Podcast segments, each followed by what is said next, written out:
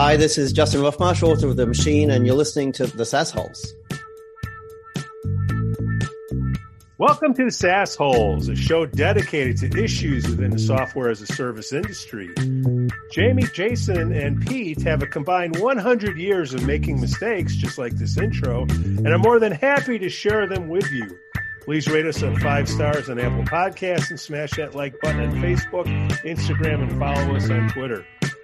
Today we are joined with very special guest, Justin Roff-Marsh, author of The Machine and founder of Ballistix. Before we get to Justin, we have an ad.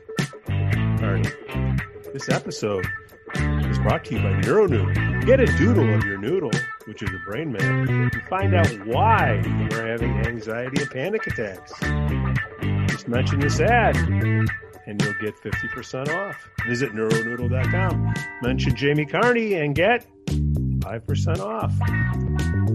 Joke of the day, Carney. Yes, Pete. I believe I gave Carney. you the joke of the day and it's bad. Yes, Pete. Carney. Yes. All right, back with the joke of the day. I was going to talk about the uh, Suez Canal, but that ship has sailed. Leave us some comments on our blog at sassholes.net. Shout outs. I look, last Shout-outs. week it was last week the Suez Canal was a news item. This week it's a joke. Yep. That's you know it. fantastic. Yeah, the, the news cycle moving even faster now. Well, that's what happens you get Carney feeding you jokes. Topical. He's topical. How many how many different people take credit for my jokes? You got Justin Jackson, you got Carney. Who was the other person that came? Oh, Patrick We're not allowed to. We're not allowed to talk about either of those things. Oh, really? Okay. Shout outs. Jen- Jennifer Higgins, knowledge manager at Peapod Digital Labs. That's a new gig for her. I used to use Peapod. Uh, let's see. Existed. Okay. Kim Fall, Kimberly Ferris Fall, VP Sales at Salesforce. She was just named the new caucus president in Lake Forest. She'll be happy to know she was mentioned on this episode. And then we have Nancy Gray Starkelbaum. Nancy Gray Starkelbaum, VP of Customer Success at Phenom People. We'd love to have you on, Nancy. Come on anytime. All right. News. Wait, Carney, I got a shout out. I got a shout out. Oh, whoa, whoa, whoa. hey, Shout somebody out. dead. Who No, died?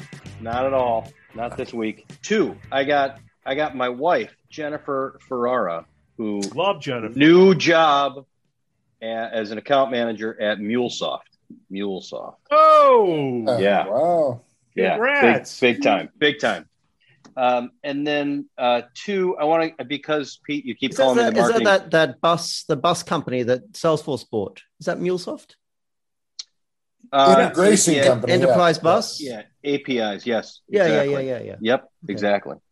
Um, and then the Good for other her. one, because Pete, you keep calling me the marketing guru. I want to get a, give a shout out to John Ellett, who who wrote an amazing book called the CMO Manifesto.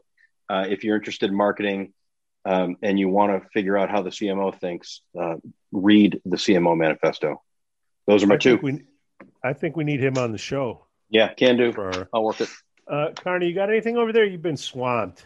I know it's tax season. Matt Lorenus, give him a shout out. He's now, Hey, uh, he just got promoted um, to chief, I think, chief experience officer at Blue Crew. So Oh, he's one of the hardest working guys I know. A little bit too intense, but he's still a good guy. And then uh, Sarah Capuli just got promoted uh, over at Relativity. If you don't know what Relativity is, uh, no. a good thing. What they do is I have a theory, though. they look at uh, all chats made for lawsuits. It was one of their primary uh, products. So any type of communication you do, uh, they will look at it for uh, either lawsuit protection or to sue somebody. For, uh, Outstanding. Outstanding. Corporate. Matt, Matt Lorenus, my favorite planet. Love that dude. Glad he's uh, landed on his feet. Any other news of notes, gentlemen? Because I know people are on the edge of their seats. No, that's it. Crickets. Okay. That's it. Insert That's crickets. Insert Yep. crickets there. Okay. What Germany just went in its third lockdown. yeah, so did France. France. I was listening to some of Justin's uh, uh, podcasts that he or videos that he was on where they talked about COVID and stuff like that. But a delay in in pipeline creation and stuff like that over the last year, I feel like COVID is still hitting a lot of companies that might feel like they survived. Um, we're talking about this, and this is my first day post two weeks after my second Pfizer shot. I'm clean, man. I am nice. clean, but I still have to go wear a mask or I freak everybody out. I'm going to a football game tonight. I got to wear a mask. It's we got a lot of that going on. All right. I think I think I think we need to start desensitizing the general population. Yes. Oh, start taking those masks off. I think. Yes, I agree. Off.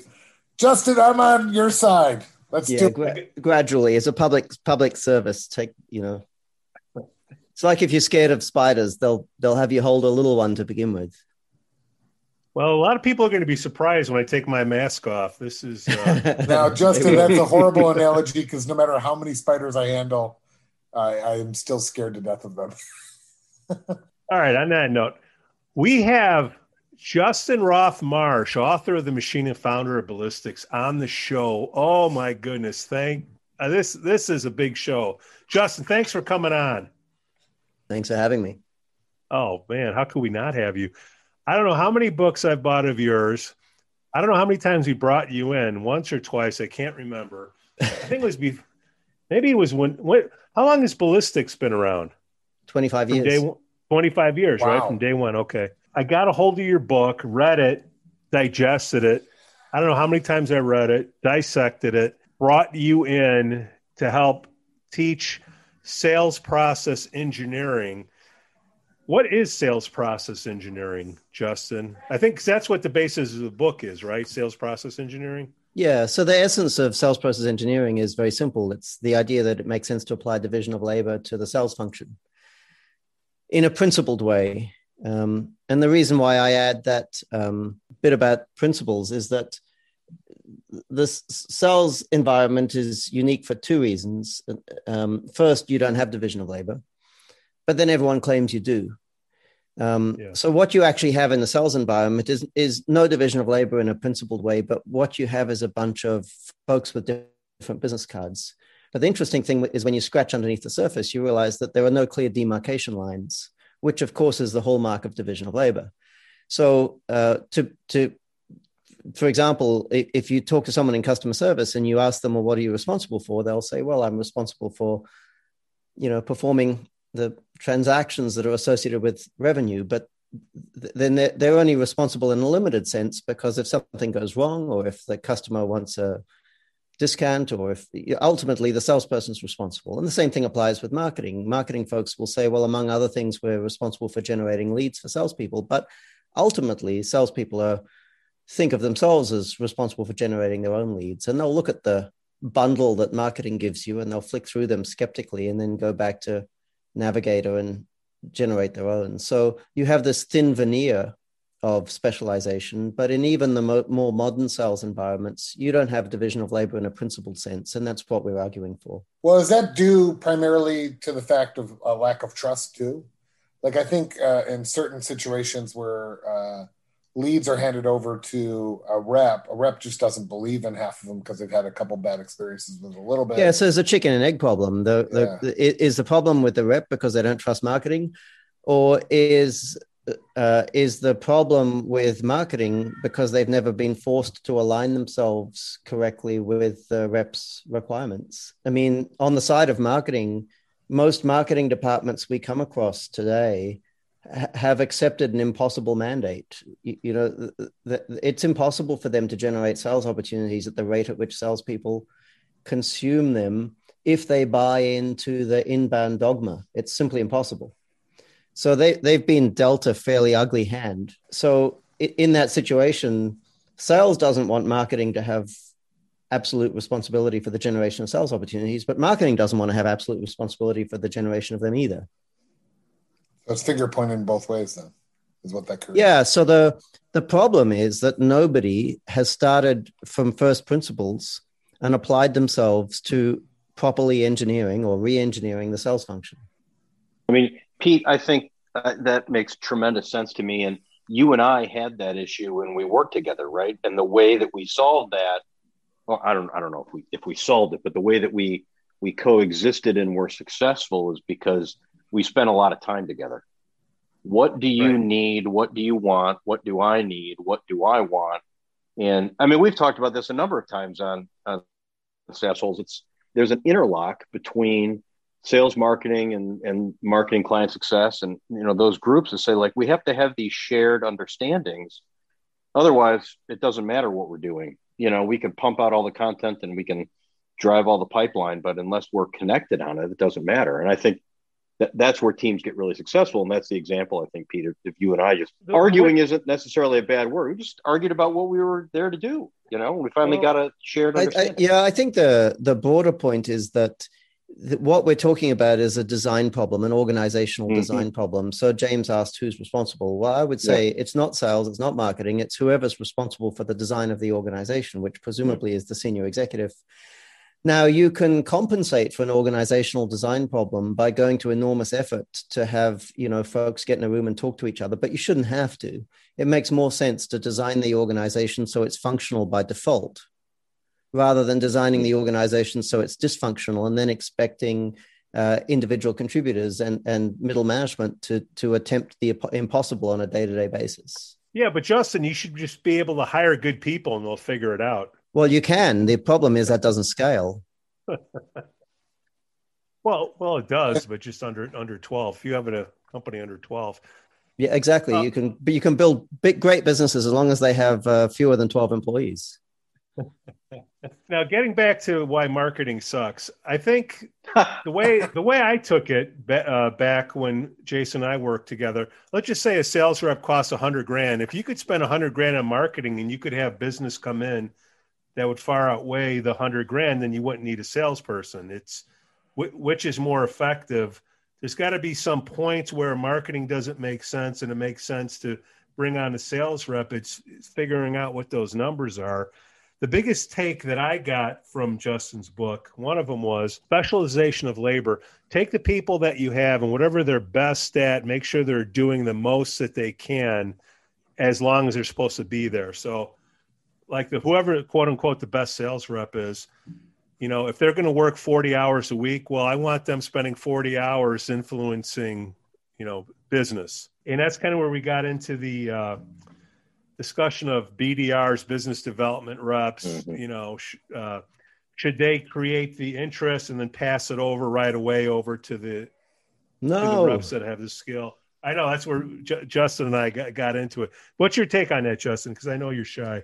Uh, yeah, yeah. have you guys? I'm in therapy. Have you guys ever seen that movie, The Boiler Room? Uh-huh. Yeah. So Salesforce, Salesforce, and HubSpot people and and their um and and their followers talk about this BDR or S- SDR, I think is the other one. They yeah, talk yeah, about yeah, this idea as if it's new, as if they thought it up, and it's bullcrap. If you watch the Boiler Room from the 70s or whenever that was, what you see is exactly that concept. You got a bunch of 22 year old nincompoops making large volumes of calls. Uh, and when they get interested individuals on the line, they pass them across to closers who that's exactly the concept. And it's what it's it's a perfect example of what Deming called sub-optimization it's where you optimize one part of a process and sub-optimize the performance of the process as a whole. So if you're trying to improve sales and you're trying to solve for salesperson efficiency, then BDRs make a lot of sense. But if you're trying to solve for how much money you cart off to the bank, uh, BDRs or SDRs make no sense at all because the, their existence, particularly in, in environments where you're selling more complex deals to discerning individuals, is premised upon the idea that that at the beginning of a sales conversation, what we're trying to do is qualify the prospect to determine whether or not they're worthy to be handed off to a intelligent human. And of course, the customers who you most want to sell to are those that are going to be least tolerant of having some 22 year old nincompoop trying to qualify them. So it makes no sense to create this artificial distinction between selling and qualification because ultimately the prospect to whom you're talking, from their perspective, everything is selling. And if they're talking to a 22 year old idiot, then it's really bad selling and they're not going to tolerate it. So if you want to sell expensive stuff to, re- to half intelligent people, you need to have your best salespeople having the initial conversation. If you want to improve the efficiency of your best salespeople, don't take away the initial conversation take away all the other crap they shouldn't be doing and put them in a situation where they do nothing other than selling conversations you know eight hours a day five days a week And, and in most organizations, they will have capacity coming out of their ears. You don't need SDRs. And is that is that dependent on the size of the of the ideal customer profile? You know, if I if I'm selling or, or the size of the thing that I'm selling. So if it's if it's enterprise or large dollar amount, or do you think differently about it if it's you know? Uh, I do. I do. If you're small, if you're selling something that's large enough and significant enough that it makes sense to have salespeople, you shouldn't have SDRs. If you're selling something that's small enough eh, that, that there's an argument for SDRs, then guess what? There's no argument for the salespeople. You should shut the whole damn thing down and give them money back to your customers in the form of everyday lower prices. With what you just Jamie. said on the, the whole SDR, you should have sales reps do it and strip out all the pieces that a sales rep is doing besides selling um, my question on that is how? Because I feel like a lot of these seasoned reps, what happens, what they do, they tend to migrate into is they've run into an issue with their solution engineer or their sales engineer or their customer service with one of their clients, and now they got involved to save it, and now they apply that same sure. Across the board. So you can't solve this problem so at the rep level. You have to solve this problem at the organizational level. So when we go in and work in an organization, if let's say we work for, with a company for a year, which is common, the, the smallest volume of work is with the sales team. Most of the work, like nine months out of 12 months, will be spent working with customer service, rebuilding the customer service team, rebuilding the design engineering team, uh, rebuilding procurement, so that salespeople are in a position where they can focus exclusively on selling conversations you can't go into a typical organization and say and and and front up to the sales team and say hey uh, there's a new modus operandi moving forward. The consequences would be catastrophic. The rest of the organization has been desi- has been implicitly designed around the assumption that salespeople have their fingers in everything. And as a consequence these other functions are not capable of functioning without the involvement of salespeople. Yeah i mean i think it's it's a problem that almost every organization has right? Yep. As, because as they start small, they they've got their hands in every single facet of the company because there are 12 people. It's not scalable. When you start growing more than that, though, some of those guys that were there at the beginning are your best sales reps because they're the most knowledgeable. But their propensity, they're they're they're they're typically wanting to be involved in everything. Or yeah, but but what you need to recognize is there's a point in time where they cease to be sales reps. Because what happens if you look at the evolution of a small firm, somebody will start uh, picking up the phone and selling in a traditional sense, you know, hustling for business. Mm-hmm. And then that person will end up with a bunch of accounts. And then that person becomes focused on looking after the revenue that those accounts produce. So at some point in time, they transition silently without anyone noticing from being a salesperson into being a very expensive customer services rep. Okay. And uh, salespeople think it's honorable to walk around saying, well, I own all these accounts. And it's BS. All it means is you're an overpaid mobile customer service rep. If you took sales seriously, you wouldn't own any accounts. You would insist that the organ that you would insist that you only went to work for organizations that were mature enough to build operational capability that made your ownership of accounts unnecessary. That way you could focus on selling. Completely aligned here. That's exactly what I I say on my own a lot of times. They're overpaid account reps or account managers.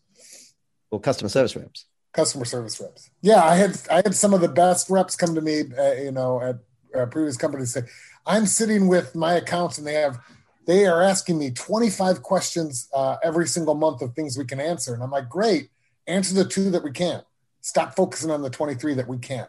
We can we can sell these two, we can solve these two problems. Yep. Don't focus on everything else. And instead they'd spend all this time trying to focus on the other yep. 23. And it would just drive me nuts. Yeah. Well, well who should own the sales reps calendar?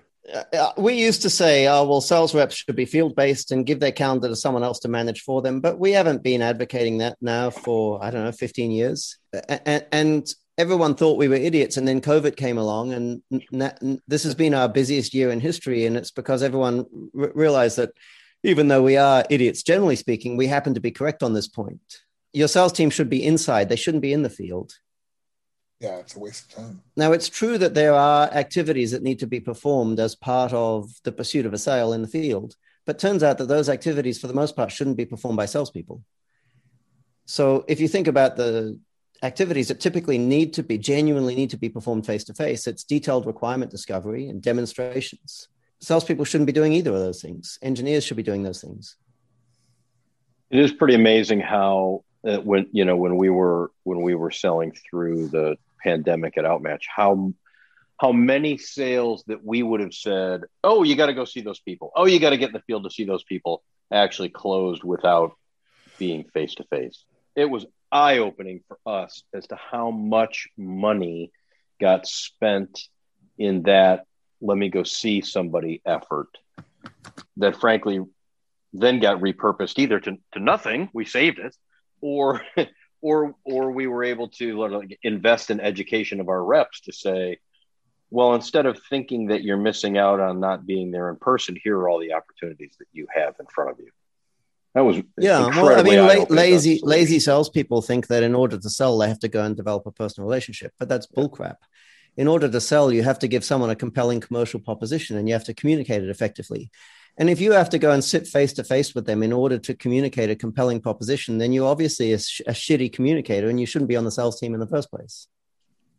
Do you have strong feelings about this, Justin, or do you want to restate that in a little stronger language at all? Um, I, no, One I think, I, I, think, I think that, I think I nailed it on the first go.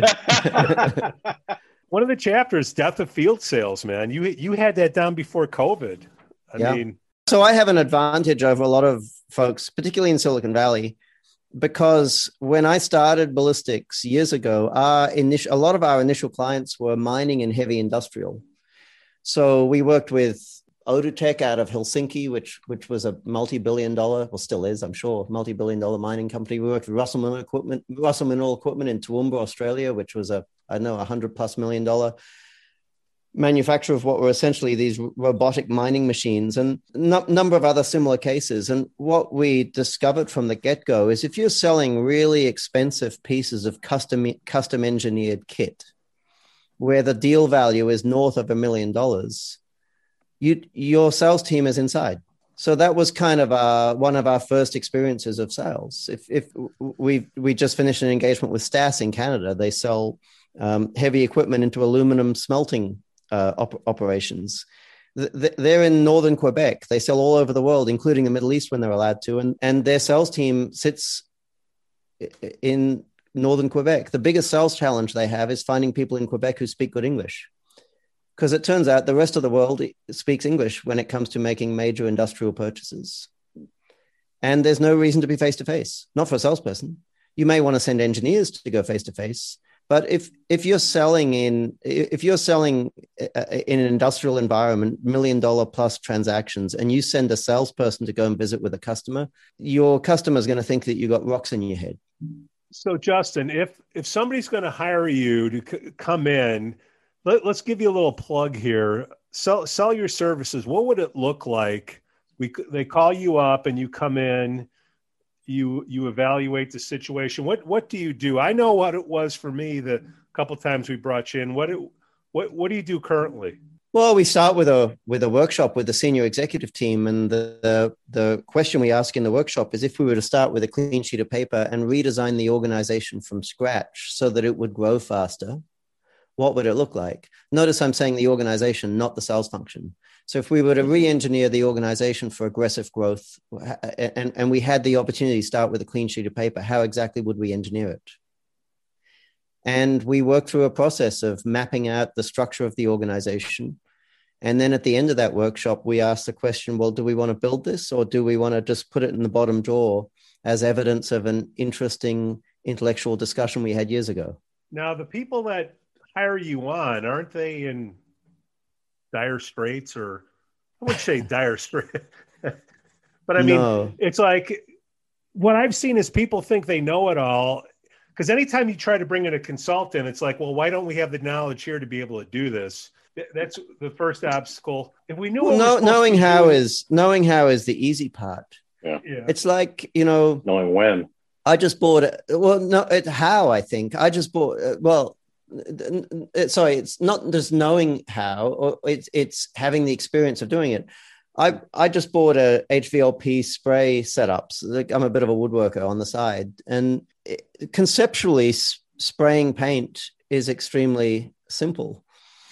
But if you want to get a feel for how complex it is, you know, go, go and buy an HVLP spray setup and have a crack at respraying your car and see what the end result looks like. So the reason why folks hire us is not because they don't understand what the end state looks like. We've already run a workshop for them and showed them what the end state looks like. It's not even that it's theoretically impossible for them, them to make the transition. It's not. All of our clients are smart enough to make the transition themselves. It's just that they understand that if they try to do it themselves, they have to fumble through. It's going to take a long time. And it's going to be a distraction from a lot of other important stuff. Whereas if they have us come and do it, we have a team of people who run these transitions time after time in three different continents and and we can do it quickly and you're going to get a more professional result on the first attempt why are some organizations more hesitant than others to bring a consultant like yourself in do you even call yourself a consultant i mean because that's all i try not to i try not yeah. to i i think of i like to think of our organization as a building company we go into yeah. organizations and we build stuff we go in we build stuff we leave and I think that's a much healthier model. But unfortunately, I have to call ourselves a consulting firm because there's no word, you know, for companies that go into organizations, build infrastructure and leave again. I get, I mean, I guess they are called, that's what probably Deloitte and Accenture do. And, and they tend to be called consulting yeah. firms. At, at a few companies, I've seen them be very resistant or they're insecure, I think is the right word, of bringing somebody like you in because they're worried that they will be exposed that they don't know what they're doing. Why do Ferrara have you seen that or picked up that vibe anywhere? Oh, why I've would that be? Arnie, why is that happening? I think it's exactly that. I think um, you know the the biggest thing out there is benchmarking, right? Inside your own yeah. company, you mm-hmm. think mm.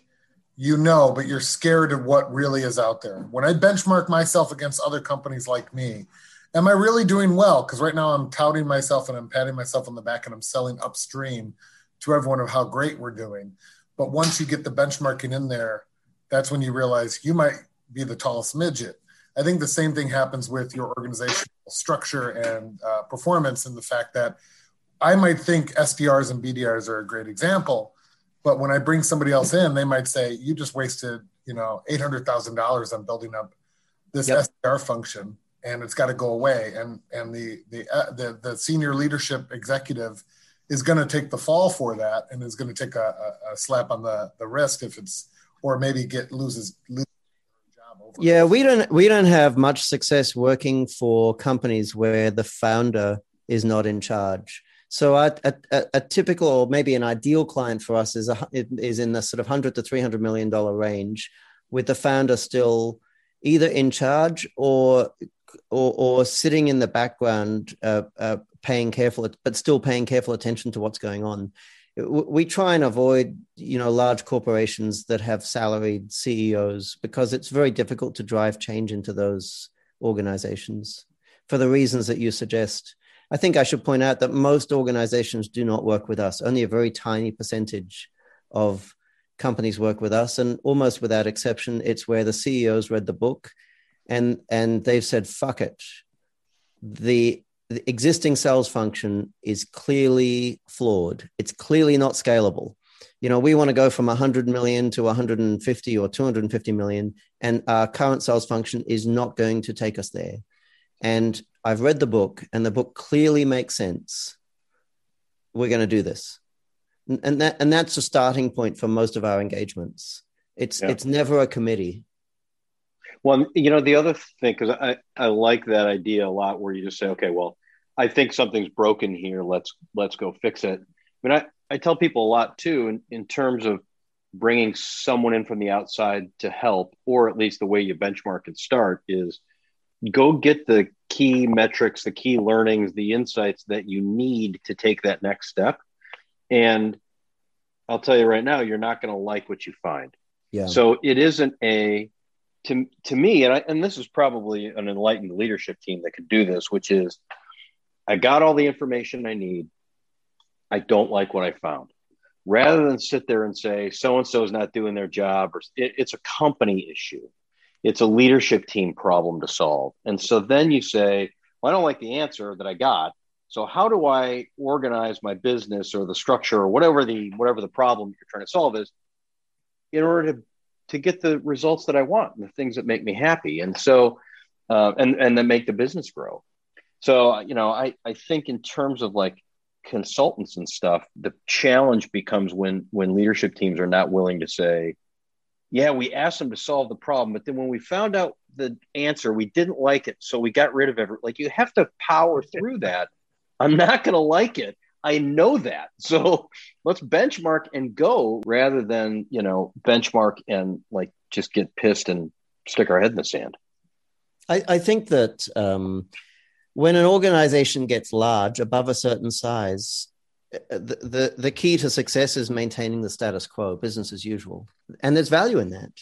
If, if, if, if it's a $2 billion business, you don't need every smartass with a new idea to be given free reign to mess with a proven business model. So my approach would be to try and avoid those type of types of businesses. If they're in dire straits and they hire in a you know a transformational leader, then sure we're interested. If they get bought by private equity, th- then then we're interested because of course if they get bought by private equity, the CEO is not actually in charge. There's, there's someone else in the mm-hmm. background mm-hmm. who's an economic decision maker so yeah, we'll, we we definitely will get involved then. But my solution to convincing large companies to change is it's not my job. Someone else can yeah. try and do that. It's a fool's mm-hmm. errand yeah. as far as mm-hmm. I'm concerned. Mm-hmm. So would you say you mainly work then with, uh, with uh, either smaller, medium-sized companies or PE-owned companies? Yeah, so so medium to large, privately owned or PE-owned um, companies, mostly industrial. I'm a big fan of software um, I've been sort of I've kept a close eye on what's happened in software, and we've had some large software clients. In fact, the world's largest software company on a price earnings basis has been a client of ours on and off for the last ten years. Wow. A company out of Australia no one's ever heard of, but we do most of our work with industrial clients because they're just easier to work with. And and you guys will hate me for saying this, but they tend to have more mature management than technology companies. Oh, for sure. I mean that that that's one of the challenges of of a technology company like to to get one started and then to get one to sustain and grow you have to bring in some experience somewhere along the line. Yeah. Otherwise otherwise you know it's like you got you know, uh, the problem with the problem with startups if you is you have sometimes hyper intelligent people with no common sense. Yeah. or you have idiots who are hyper who, who think they're hyper intelligent and who still have no common sense because um, of a lack of experience. In, in in in heavy industry we're working with folks who are in, intelligent, who are humble, intelligent with decades of experience. Uh, and oftentimes uh, with, with organizations that have really, really good fundamentals. They have what, what Silicon Valley would call product market fit.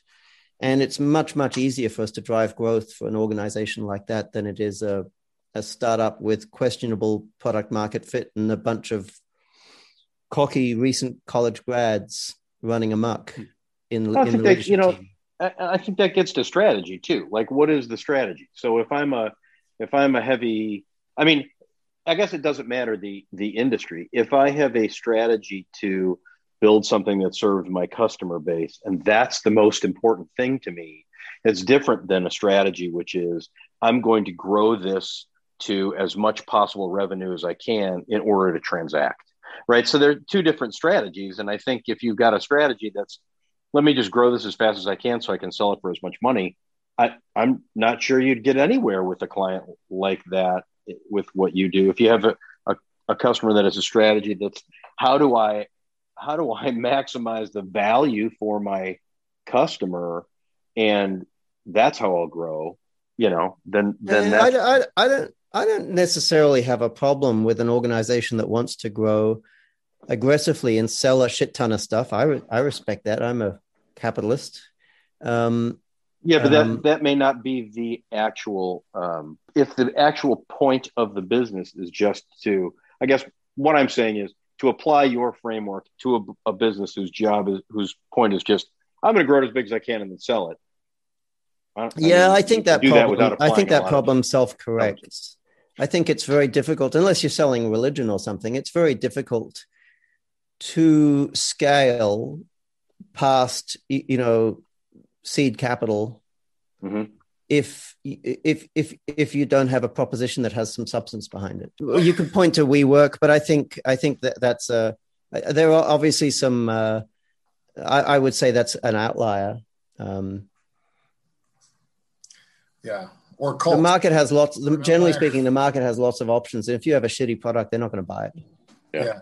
I think honestly, what you said there at the beginning was the people that are are college grad, inexperienced, that might not have a product market fit, probably need your services more than ever because, uh, and they're probably the ones that you can work with because their product market fit you'll know if it's a product market fit if you have the sales organization streamlined. Oh, absolutely. And, and that's a great point. Uh, I mean, one of the problems with the traditional approach to the design of the sales function is it insulates decision makers from the field and it, it, and it reduces or it increases the the the innovation cycle time.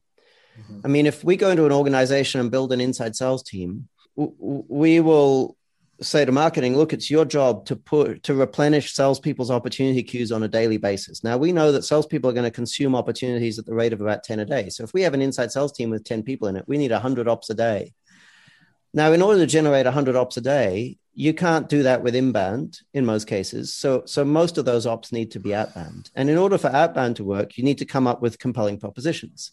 In order to come up with compelling propositions, you need to identify market segments that have peculiar requirements that aren't well served by larger competitors.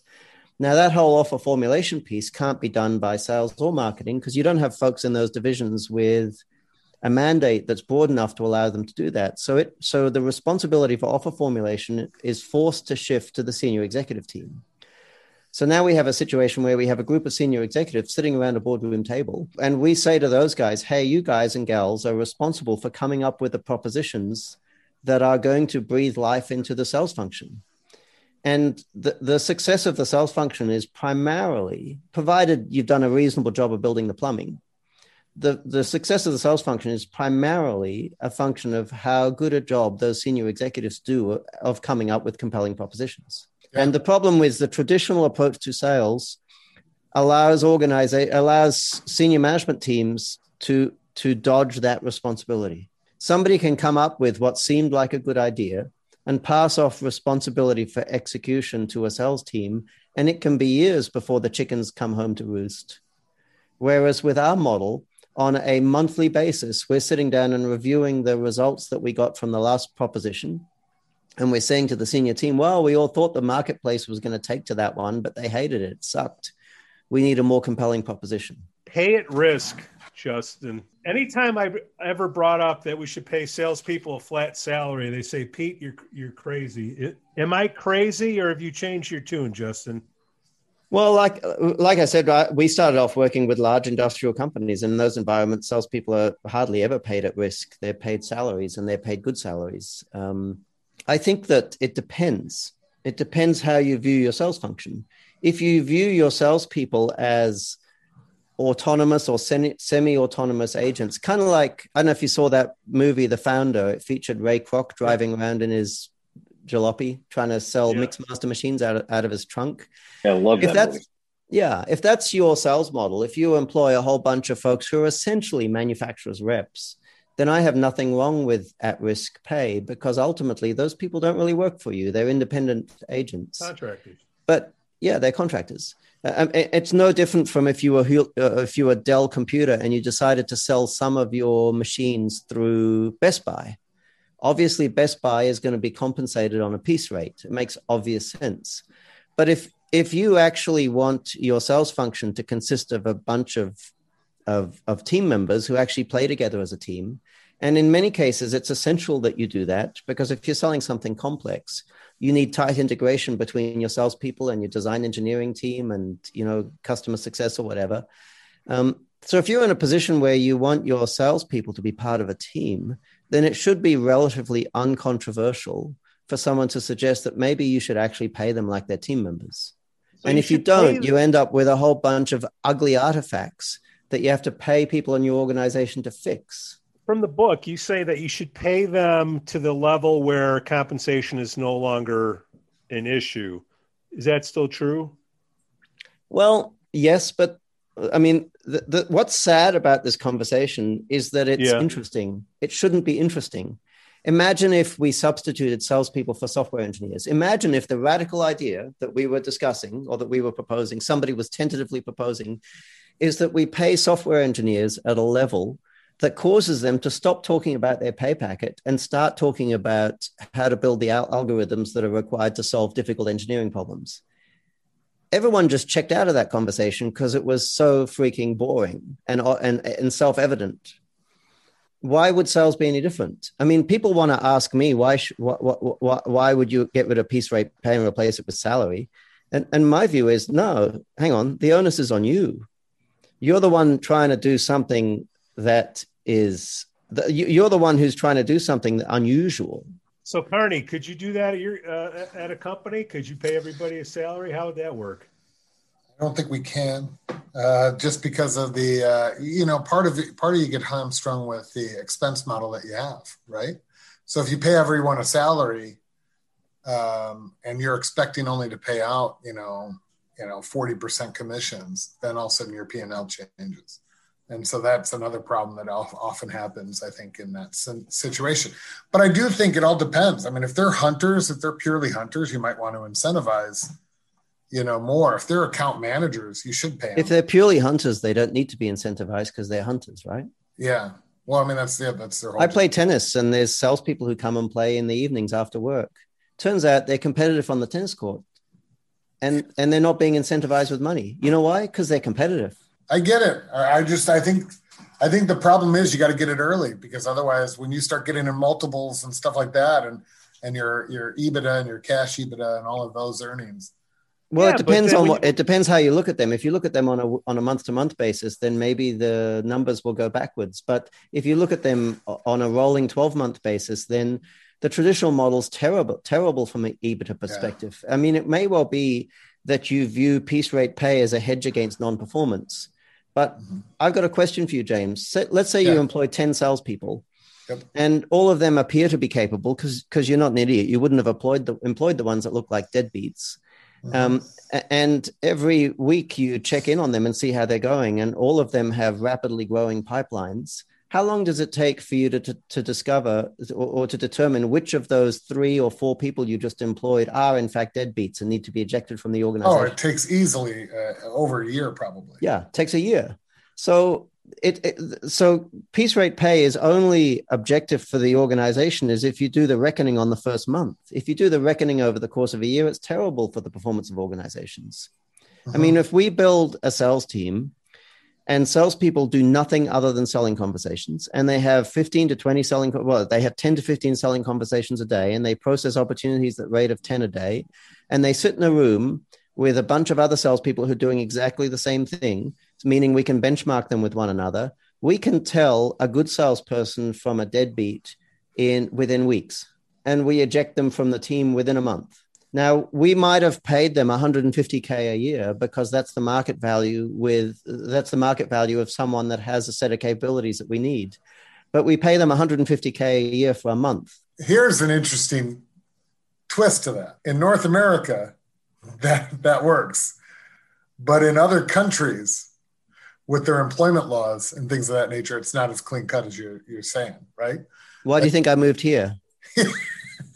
because because we're global, right? And getting getting uh, exiting somebody from Germany, Denmark, Spain, Switzerland is not an easy. Well, there are ways. Uh, I come from Australia, where we yeah. have a lot of socialist, you know, employment law.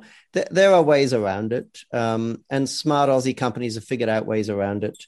And by the way, we have built US based sales teams for a lot of our, um, I mean, a common trick for us with Aussie companies, particularly tech companies, is to say, look, you can have your customer service team in Sydney, but if you want to sell internationally, uh, we're going to build your sales team on, on the west coast of uh, of the states here, because it's a lot easier to sell internationally from the US than it is to sell internationally from Australia. Wow, didn't think of that, but that's a good point. The, the, the, the, problem the problem with the the problem with the socialist countries isn't just the employment law. The the leadership teams is a problem. It's not just that the government's socialist. It's that the it's that the leadership teams are socialist too.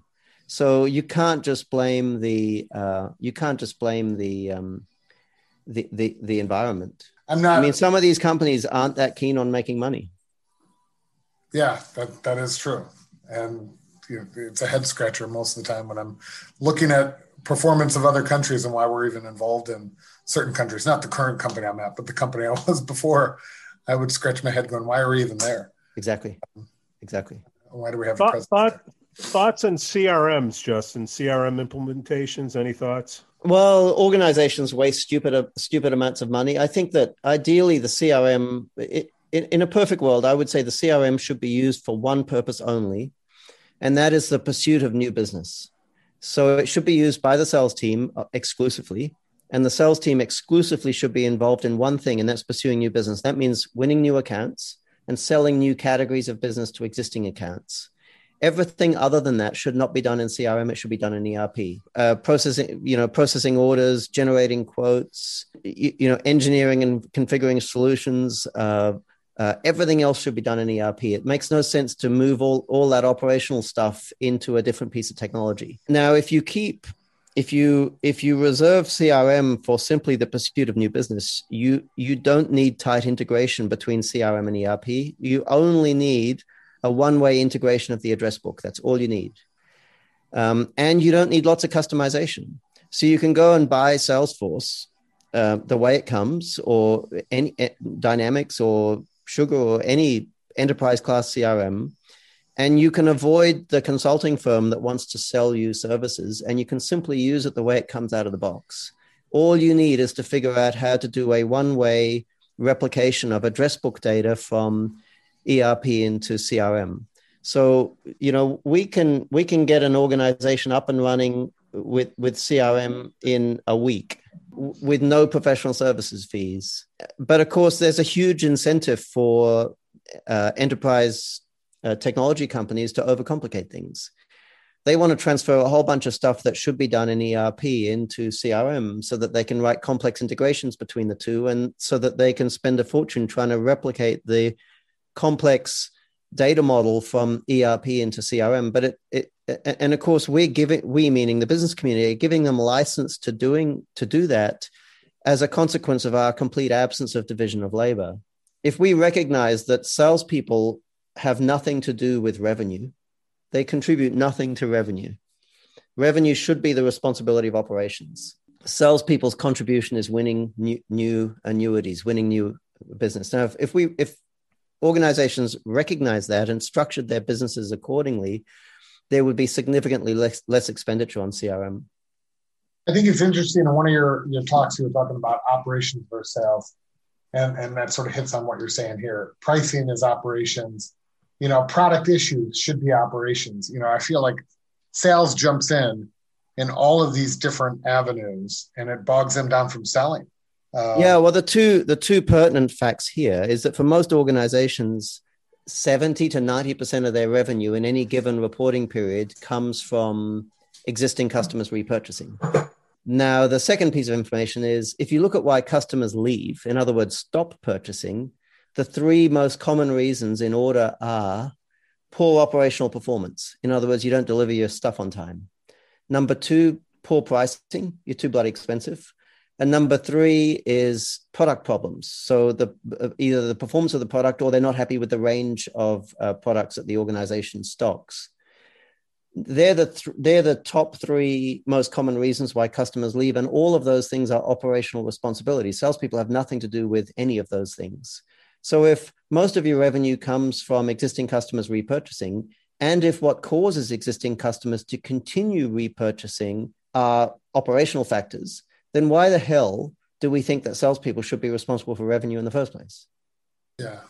I, I mean, it's a great point to say, like, if my if if I'm a customer of a company and my rep leaves, um, almost never is that is is the customer leaving the company just because the rep no, left or changed, never. right? They they still use it. Yep. I mean, I, have had 15 reps at Salesforce still using Salesforce, you know, so that's obviously not the issue.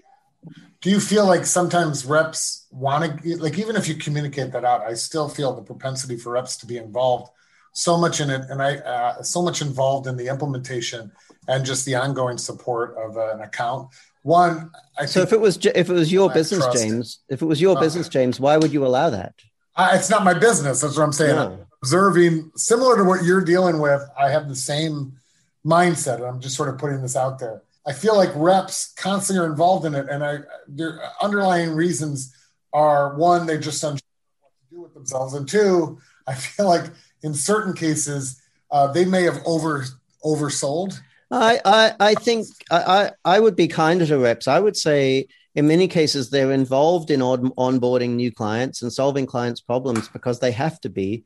It's yeah. because the, the organization has been implicitly designed based upon an assumption that salespeople will be involved. Now, what needs to happen is the leadership team needs to say, okay, we need to redesign operations so that not only is there no involvement for salespeople, to, no reason for salespeople to be involved in operational tasks, but so that two more conditions exist. There are two more critical conditions. The first is that the operations team has to be able to perform those tasks that previously salespeople were performing at a higher quality, significantly faster, at a significantly faster velocity. And the, and the second condition is we need to engineer the organization so it becomes impossible for salespeople to get involved in operational tasks. Isn't there another one though? It's also you got to make sure what the salespeople sold we can deliver on. So there needs to be a, a, a pretty because sales reps sometimes you know they're, they're, especially when you have purely hunters, they're going to sell at all costs, especially when they can just. Uh, yeah. So in a in an engineered order environment, uh, I mean that tends to happen in an engineered order environment where there's some ambiguity and there's wriggle room for salespeople. But in an engineered order environment, we would stipulate that a representative of operations must be the one res- who, who's responsible for detailed requirement discovery and they must have ultimate responsibility for the design of the solution. We would never give that responsibility to salespeople. The reason you employ so if the, the question I always ask audiences is what do you think salespeople's superpower is?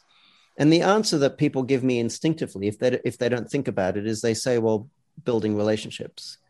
But then when people think about it, they realize that super, salespeople's superpower is persuasion. If you've got someone whose superpower is persuasion, why the hell would you put them, would you make them responsible for the design of a solution that your engineering and production departments have to execute? I mean, that's absolutely the wrong attribute that you would want in a person responsible for solution design. So how does it happen that way? How does how do companies like you know i think well i don't know maybe you don't start out with the purest of motives but how, how does it get that way? How are the companies that work with you believe enough to say yeah we're going to like fundamentally change what everybody thinks? So it got that way because we evolved from the Ray Kroc model, the founder model. You know, the the the the uh, arm's length rep driving around with a bunch of inventory in the trunk, flogging it in the boondocks. That's that's what that's what business that's what business evolved from. That's what sales evolved from, and business transitioned over time from you, you know make to stock. Uh, which means the rep can load up the trunk of his car with stuff to sell to make to order which means that um, the stuff that the rep's selling hasn't actually been made yet. So the rep has more degrees of freedom to uh, engineer to order, where the stuff that the rep is selling hasn't even been designed yet.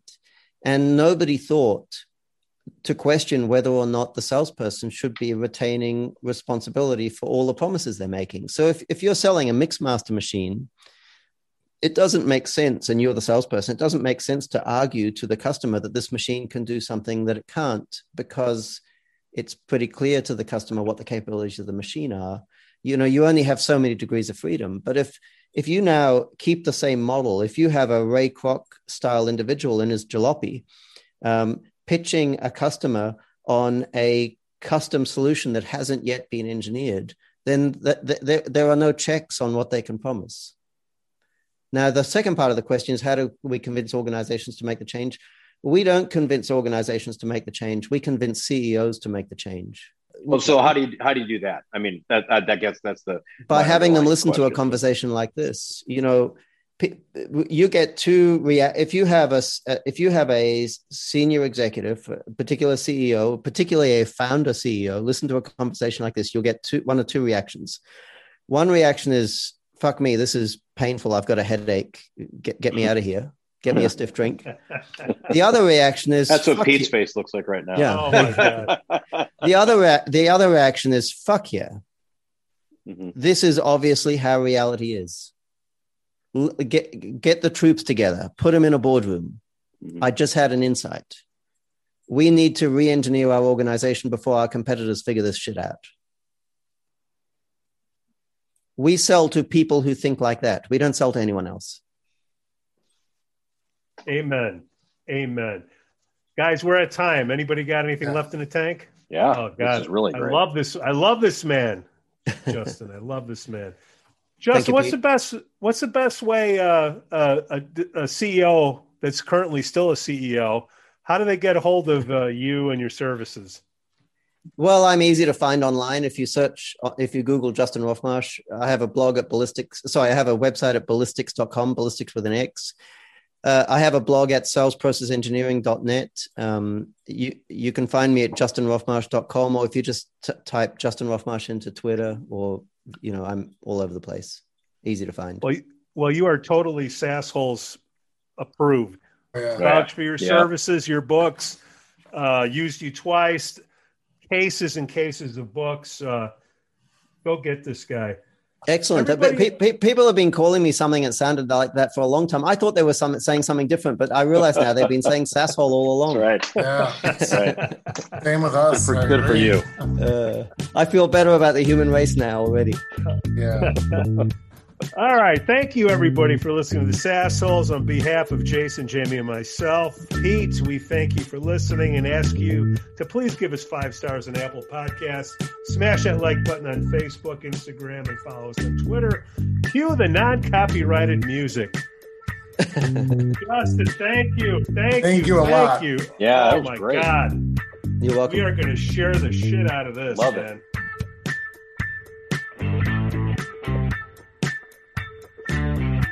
Pete, Yo. How you doing? good. Excellent. You got a big shoe, really big shoe. Big shoe today. It's good. I was talking to Justin earlier. He's in the background, having his Hello, hot Justin. tea, getting ready. He'll, he'll, he'll pop on. Ah, We, we have him contracted in two minutes, so we're gonna we're gonna leave him. Be. that's that's good. I mean, you gotta have boundaries. You gotta have boundaries. That's right. So, how many How's that? podcasts you got going, big guy? Uh, I got about four. You Nice. know, I'm trying to, you know, Rogan's taking a little heat, so Spotify needs a little help. I'm gonna Yeah. try to help him with his missed episodes. Oh, here's Carney. Okay, oh great, he made it. Yeah, Carney. Yeah. And it's- Karnak, there he is. nice to have you, man. Thanks for having Justin. Hey, Okay, Hey, Justin. We, hey, how you doing? All right. that the the glasses there. That's Jason Ferrara. We worked uh, back in the day together. He's a marketing guru, just so you Hey, know. Hello.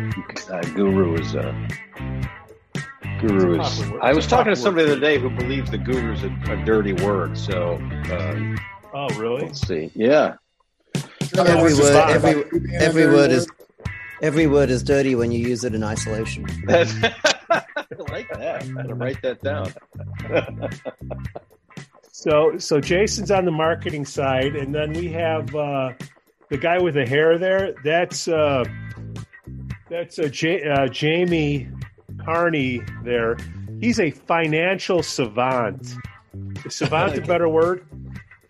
Oh, That's what you want to call me. I've run a lot. I've worn a ton of different hats, from product to finance to rev Well, ops. that- You now, but Well, with that hair, you have to wear finance. quite a few hats.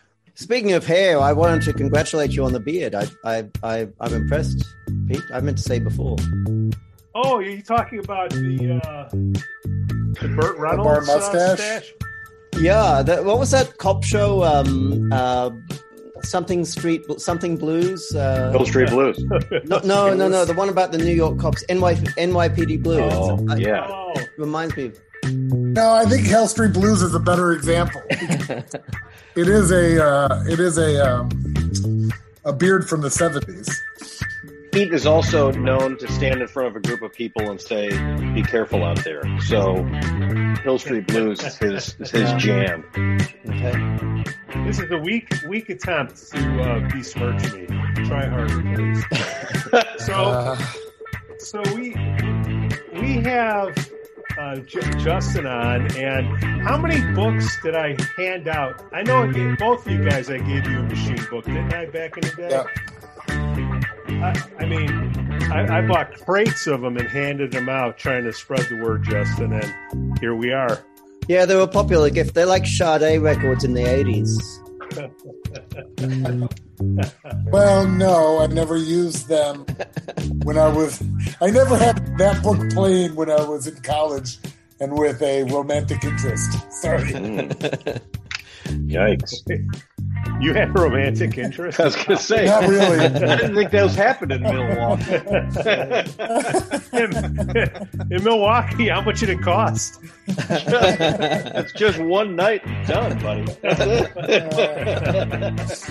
Yeah, yeah, I deserve It's- that. The only, although the dorms in Milwaukee, you do pay by the hour.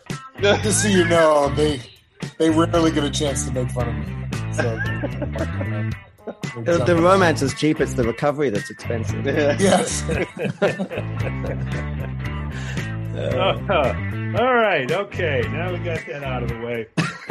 Oh, this assholes. Yeah, that, that's it. The power of editing will make that sound really even better. Okay, welcome to the set. Uh, Jamie, do you want to do the opening or should I do the opening? I, I didn't. You can do the opening again today. Are you sure? Okay. I can do it. Yeah, I've been swamped, so I haven't been able. All right, all right. We'll, we'll, we'll edit this out in post, uh, as long with, along with everything else. The Welcome whole to- Uh, and listen to bits throughout it. But the editing was good. All right, Yeah. I'll take that. I'll take It's raw. that. It's raw. Raw. We are raw. We are the Yeah, we're just trying to get out there and do that. Well, if you want to be a raw asshole, that doesn't sound, that doesn't sound Yeah. comfortable. buy, You should buy put some in- K, KY. You should put it in your descriptor. Uh, Justin, Raw thank you guys. We don't want to take. You're on the clock, man. Go make that you. money. All All right, over you. and out. All the best. Bye. Bye, guys. Bye.